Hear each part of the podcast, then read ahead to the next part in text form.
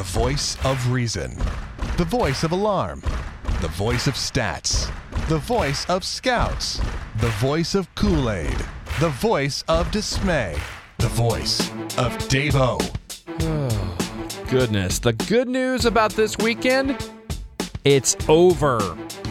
The bad news the Royals feel this one. A little dent, a little chink in the armor as KC gets swept and completely dominated by Cleveland, losing 7 0 to the Tribe on Sunday, and for the weekend, a combined score of 25 to 6 in this four game series. As is Davo, glad you're here on this Sunday late afternoon on another edition of your Dish on Clubhouse Conversation, where we're going to spend as little amount of time as possible on this game in this series because I just want to forget it as little as time possible on this, and then look ahead to the Baltimore series coming up, which obviously is a very important series for the Royals. But let's start with our player of the game today. And it was tough today. This is the kind of day where in the past I would choose a long reliever as your player of the game, but there wasn't really a relief pitcher that was highly effective today. We know there wasn't any offense that was effective or starting pitching. We'll go with uh, Alcides Escobar. Here's what earns Esky the player of the game. His leadoff double in the ninth inning, one for four with a double. That's the most impressive offensive day on this team. That's how bad the Royals were today against Corey Kluber and McAllister and company. Alcides Escobar, a leadoff double in the ninth, earns him player of the game. That's it. One for four with a double. Royals had three hits in this game, two of which were in the first inning and a couple of hits from Merrifield, Hosmer before the Salvador Perez double play ball took him out of that first inning. And who would have thunk at the time that would really be it for the Royals? Yeah, three hits overall, just two walks. Royals with five base runners, one extra base hit, that ninth inning double from Esky. Kansas City, 11 strikeouts, two walks today. I don't think we have to go over the offense too much more today. They were bad. Just, I mean, putrid at bat, swinging out of the zone. And yes, I do tip my cap to Corey Kluber. He's a former Cy Young winner, not the pitcher he was a couple of years ago. Still, obviously, a very good major league starting pitcher who's num- who's better than his numbers indicate. So I'm not going to say Corey Kluber didn't have something to do with the Royals sleepwalking offensively through this game and heck, pretty much the whole weekend. But I mean, you know, six innings, a shutout ball, six Ks, two walks, two hits on 82 pitches. And had that three plus hour rain delay not come, you got to figure Kluber goes through eight. He's 82 pitches after six. You got to figure he goes 115, probably goes two more innings for Cleveland. Outside chance he even finishes this one with a shutout. So, eh, yeah, just not a good day for the Royals. Not a good day for Chris Young. Very bad in the fifth inning and thus had a very bad day. Going into that inning wasn't too bad. But three solo home runs later in the fifth inning, that was that. Four and two thirds for Young. Gives up five runs, six hits, five Ks. I like that he's missing bats. Strikeout per inning is very impressive this year, but the four home runs today obviously negate any of that. Four home runs. Mike Napoli goes yard in the fourth with a wind aided home run. Still, it's a home run. Tyler Naquin, aka uh, Babe Ruth in this series. What's this? What three jacks in this series? Goes yard again in the fifth. Carlos Santana in the fifth, and Francisco Lindor ends Young's day in the fifth, going yard as well. And I've had some tweets at Royals Clubhouse. What does the future hold for Chris Young? What do you think, Davo, about what the Royals should do with him going forward? Also, the same kind of tweets about Kendrys Morales. Let's start with Young. Well, I'm still baffled the Royals sent Dillon Gee down in the first place. I really am. I thought it was more likely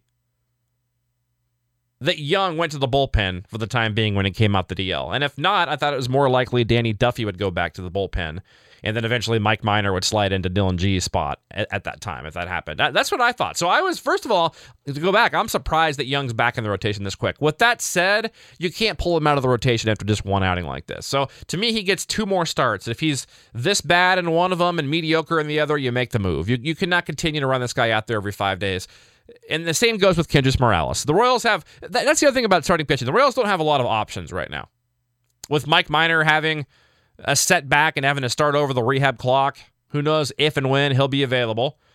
Kyle Zimmer, not thinking we'll see him this summer. He's back in the DL today with shoulder issues, if you haven't heard that. Miguel Almonte's been getting lit up like a Christmas tree all year. I mean, you've got some really nice arms down there. I keep talking about them, your Alec Mills, your Matt Strahms, your Brooks Pounders, your Jonathan Dziedzic, on and on and on. There's some great arms down there. I don't know that any of these guys are quite ready, though, to come up in the Royals rotation. So for the time being, there aren't a ton of options in the Royals rotation with no Mike Minor, no Kyle Zimmer, no Almonte. There's, and there's not a lot of guys you really feel like you could bring up right now and have market improvements. And some of these guys would take 40 man roster moves that I mentioned a second ago to get up here as well. Not all of them, but a couple of them. So, for at least a couple more outings, Chris Young's in there. I think Dillon Gee probably would be the next option coming back in the rotation. And maybe if Young struggles, one more outing, they go to Dillon Gee right after that. I'm not quite sure. I, I, didn't think the Royals should have moved him out in the first place. I thought he was serviceable out of the rotation and had finally had his pitch count built up, had no more reins on him. So I was surprised about that. So, I mean, he would be the next option. But again, that's not a market improvement over Young. But you would think it probably is an improvement, at least the way Young's pitched today and throughout the 2016 campaign. Hopefully, he feels strong. Uh, there, there were some signs of him, I thought, early on in this one, looking better and stronger than we'd seen in the past, you know, the past being earlier this year and perhaps fatigue came in there. But it, with that said, again, if he wasn't ready to throw at least 65, 70 pitches, you would have liked to have seen the Royals put him on a rehab assignment, let him build back up. With Dillon Gee being at 100 pitches and being serviceable, you know, he wasn't good his last outing, and what two or three, two or three last outings he wasn't good. To be fair, but it just doesn't make sense with the bullpen the way it is and with Gee built up, if Young really does get tired by 60 or 65, why not send him on a couple of minor league rehab starts before you activated him? Just my two cents on that. So, do I think Young's back in the rotation? The long, you know, the very long answer, yes, for the time being. But one or two more bad starts, he'll probably be back in the bullpen. Now, Kendrys Morales for sure through the month of June. He deserves at least the month of June. I don't know what's going on. I'm still not overly worried about Kendrys because it just looks like he's going to hit the ball hard anytime he comes up. And I know eyes don't necessarily tell the whole story. Results and stats tell a lot more than you know a gut feeling of, of him hitting the ball hard. And he has had some bad luck throughout this year. I don't think anybody who watches the games every day can disagree about that. He's lost five to six home runs on the Kauffman Stadium warning tracks this year. Hit a number of balls right at people. With that said, though, if he can't learn to hit the ball the opposite way with this ridiculous shift, and he's going to keep hitting the ball on the ground, he's either got to completely adjust his approach, which doesn't seem likely for a 33 year old who's had a lot of success, or he needs to start hitting from the right side and become lose the switch hitting thing, which also doesn't seem real highly likely. Contract year essentially for him, so we'll see what happens. I do think though he's here through at least June. The Royals to get where they need to be probably Nick Kendrys to become the player he was. Uh, maybe not totally last year, but close to it.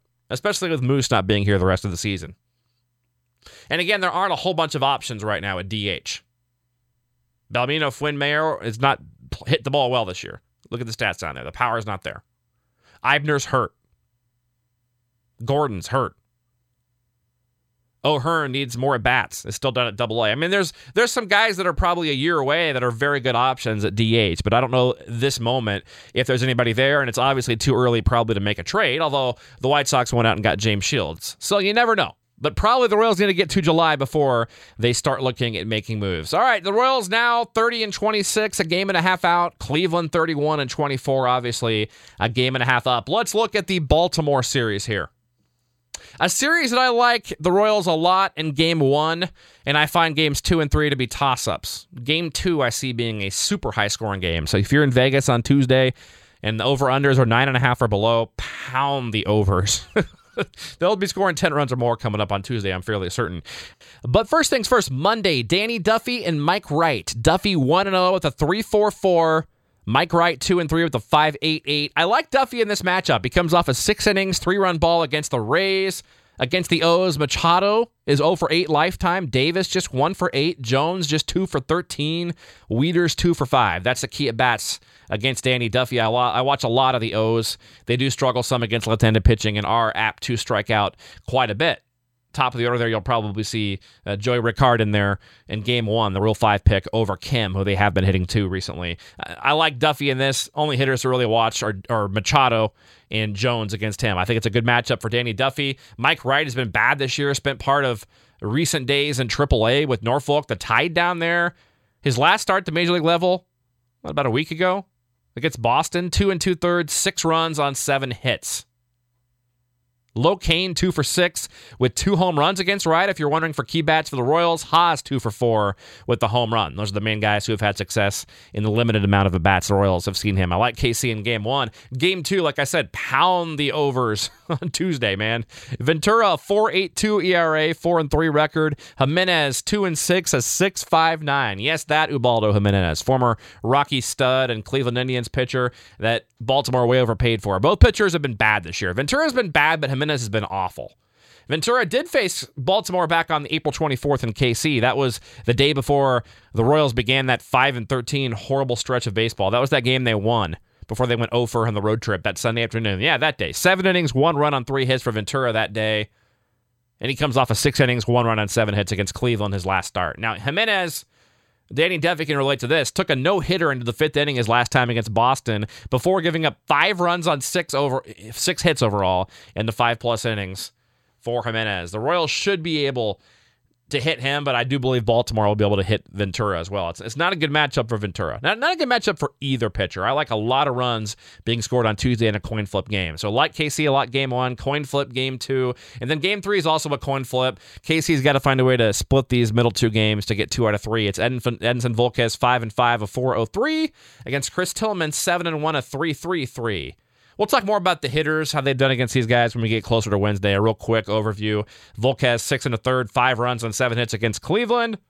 Tillman, five and two thirds, five runs on eight hits against the Yankees his last time out. So, uh, like I said, in summary, I like the Royals a lot in game one, like offense a lot in game two. Game three is more of a five to four, four to three type of game. Both of those two finales being toss up games in my mind. So we'll talk to you again coming up tomorrow night on Clubhouse Conversation. Hopefully after a Royals win and hopefully after the ball club has played a lot better than they did over the weekend. Have a great rest of your Sunday night and go Royals.